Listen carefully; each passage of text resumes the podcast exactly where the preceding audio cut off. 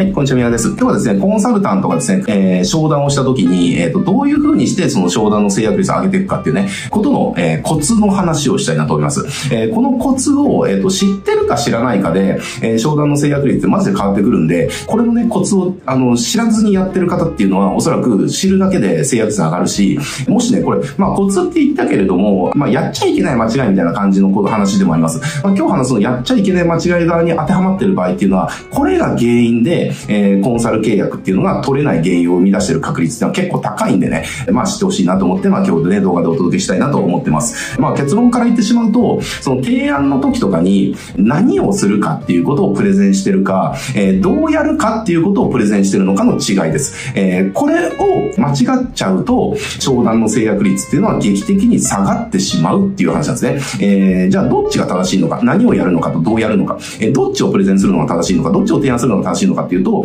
えー、何をやるのかっていうことをプレゼンするのが正しいです。どうやるのかっていうのはプレゼンの段階では対して言う必要はないっていう話ですね。えこれなぜかというと、人っていうのは、あのー、まあ、これあの、ロジックとかの商品販売とかセールスとかのえー、ロジックって全部そうなんだけれども、えー、基本的には何をやればいいのかっていうところ、えー、ここのプレゼンをしてって、えその後にどうやるのかが商品になってるんですよ。え大抵そうですよねっていう。えじゃあ例えば、あの今売り上げが上がらなくてすごい困ってるんですと。でもね、あのなんか資金繰りも結構大変で、このままだと会社もう半年以内に潰れ潰さなきゃいけないと。えー、なのでもう短期間で売り上げ上げなきゃいけないんだけれども、でも何をやればいいかわかんないんですみたいなね。えー、例えば顧客って大体そんな感じの状況じゃないですか。で、えー、そんな感じの状況の顧客に対して、えー、じゃあもしね、えー、じゃああの、スレッズを頑張る、頑張るという欲定で、スレッズをこういう風にやって、こういう投稿をやって、えー、やるとスレッズですごいお金稼げるんですみたいなね、ことをじゃあプレゼンしたとしたら、じゃあどうなりますかみたいなね、感じで。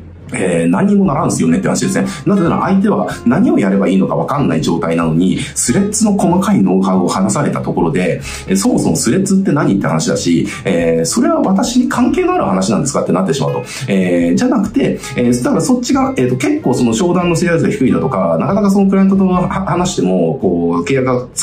いかないっていう人たちっていうのは、具体的に何をやるのかえー、何をやるのかに対して、それをどうやるのか、どうやるのかの部分の細かいその話とかっていうのをしちゃってるんですよ、実は。えー、そうじゃなくて、人っていうのは何をやればいいのかっていうところが明確になると、自然と、じゃあそれ、それやったらすごいうまくイメージが持ってたんで、それってじゃあ具体的にどうやればいいんですか？って前のめりになってくるんですね。だからそこで前のめりになってきた人に対して、じゃあどうやるかの部分私がサポートしましょうか？とか、私がコンサルしながらやりましょうか？ってなると、じゃあぜひお願いしますってなるわけですね。えー、だからその、どうやるのかの部分一生懸命言っちゃうと、別にあなたにお願いする理由がもうそもそもなくなっちゃうし、みたいなね、えー、感じで、そこで全部分かっちゃうじゃないですかっていう話で。私そもそも、えー、何をやるのか分かってない人にどうやるのか一生懸命話しても、それをや、その何をやればうまくいくのかっていうイメージが湧かない中で細かいこと話されても、そもそもそれで成功イメージが湧いてないから、えー、スレッズを使ってうまくいくっていう成功イメージが湧いてないから、えー、細かいこと言われたって成功イメージが湧かないですね。えー、これマーケティング格言で人は二度買うっていう格言があって、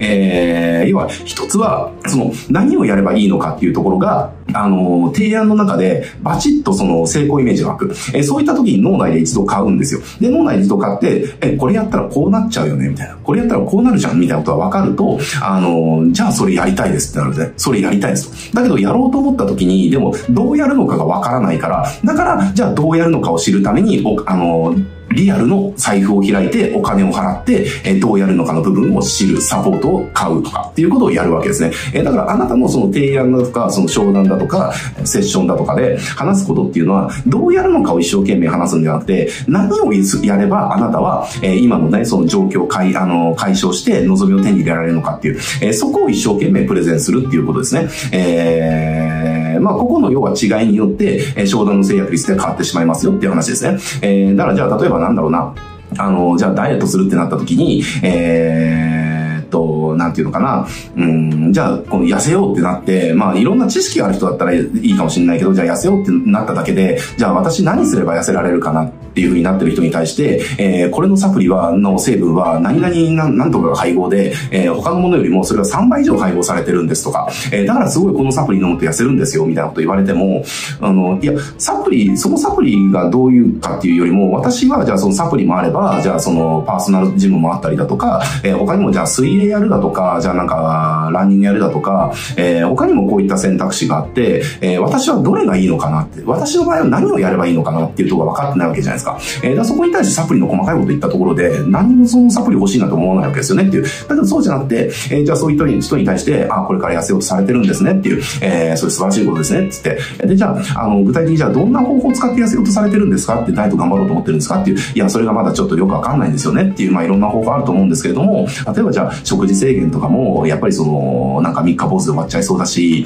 じゃあウォーキングするって言っても、私もともと膝が悪いんで、続けられるかな、みたいなとだだからな、そうなってくるとなんかスイスイミングとかがいいのかなと思うけれども、でもスイミングスクールだと、ちょっと私家から1時間ぐらい行かないとないんで、あの、地理的に厳しかったりだとか、じゃあサプリンとかがあるかなと思うけど、で、サプリってやっぱ本当かなって怪しい気持ちもあるし、なんか自分に何が合ってるのかわかんないんですよね、みたいな。大体こんな感じじゃないですか。えー、だからそういった感じに対して、あ、そうなんですねっていう、えー、まあ確かにこれってこうだし、これってこうだし、これってこうだし、これってこうだし、まあそれぞれいろいろ一長一短あると思うんですよねっていう。で、いろいろ一長一短あるあると思うんですけれども、例えば、えー、ナイさんって今こういうふうにおっしゃったので、えー、それだったらこれをやってみたらいいいいんじゃないですかっていう、えー、例えばじゃあ、えーと、自宅にエアロバイクを買って、まずはそれをじゃあ毎日30分、あの、こういう、えー、こういうふうに使ってみるっていうところから始めたらいいんじゃないですかっていう、なぜならっていうね、えー、例えばじゃあエアロバイクだったら、じゃあ例えばそのウォーキングとかみたいに、えー、バイその自転車って膝の負担がないから、あの、膝がそのちょっと怪しい人とか、えー、にとってはすごく、あの、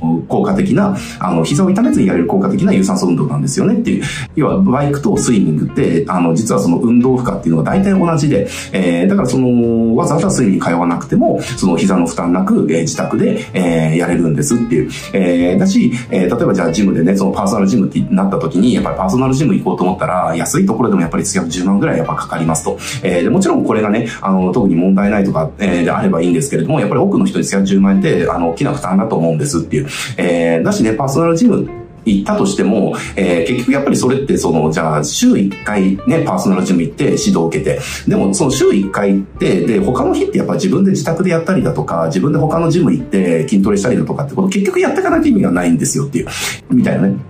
だし、じゃあサプリってなっても、やっぱりサプリって、こう、飲み続けないと意味がないから、えー、やっぱり経済的負担って大きいと思うんです。なので、あの、ナイさんの話聞いたときに、えー、私ナイさんに一番いいのは、やっぱりそのバイクっていうのを買って、エアロバイク買って、自宅でまずはね、3ヶ月ぐらい、毎日30分ぐらい取り組んでみるっていうことはすごくおすすめだと思うんですよねっていう。例えばこういう風なプレゼンをしたとしたら、これって、じゃあバイクを使ってどうやるのかなんかのなんか話しないわけですよ。えー、話しなくて、えー、なぜあなたにそのエアロバイクがいいのかっていう、その何をやるべきなのかっていうことしか言ってない。だけど今みたいなこと言われたら、その言われたね、人は、あの、あ、確かにそうですねって、エアロバイクが一番私が合ってるかもしれませんと。っていう風になったとしたら、じゃあ、あのじゃあエアロそっからじゃあ、私のエアロバイクを売りに行くわけじゃないですかって。えー、じゃあエアロバイクって、じゃあ、なんかこう、目星とかついてますかってなった時、いや、あの、全然探してないですって。あ、だったら、えー、私が扱ってるこれね、あの、ちょっとご検討いただけませんかっていう、えー、私が扱ってるこれって他と比べてどうのこうのっていうね、えー、こういう違いがあって、で、何よりも、えー、こういった、あの、メリットがありますみたいなね。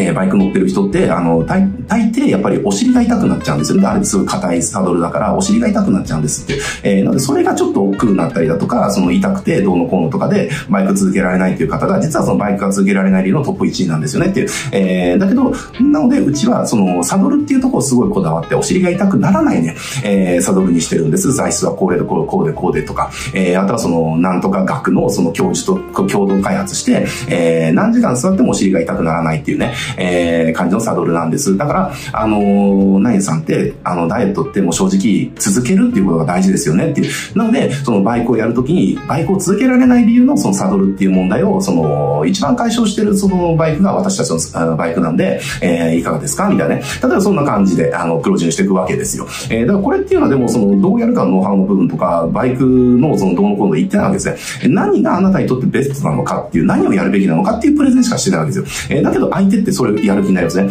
えー、あ、バイクが私に一番いいんだって、じゃあバイクやろうってなった時に、バイク欲しくなるじゃないですか。買いたいですよね。だってバイクやったら私痩せられるっていうイメージがついちゃったんだから、もうバイクやらないという選択肢その人の中にないわけですよ。えー、だからそうなった時にバイクが欲しくなるから、そしたら欲しくなった段階で商品前でね、目の前に差し出せば、じゃあこれ買いますってなる確率は高くなるっていう話で。えー、なので、あの、そんな感じでね、あの、提案時とかっていうのを気をつけてもらうと、まあ、このコツをね、知ってると、えー、商談の確率、あの、制約率がえー、上がりますので、えー、ぜひね、この感じでちょっと商談とか望んでみてもらいたいなと思います。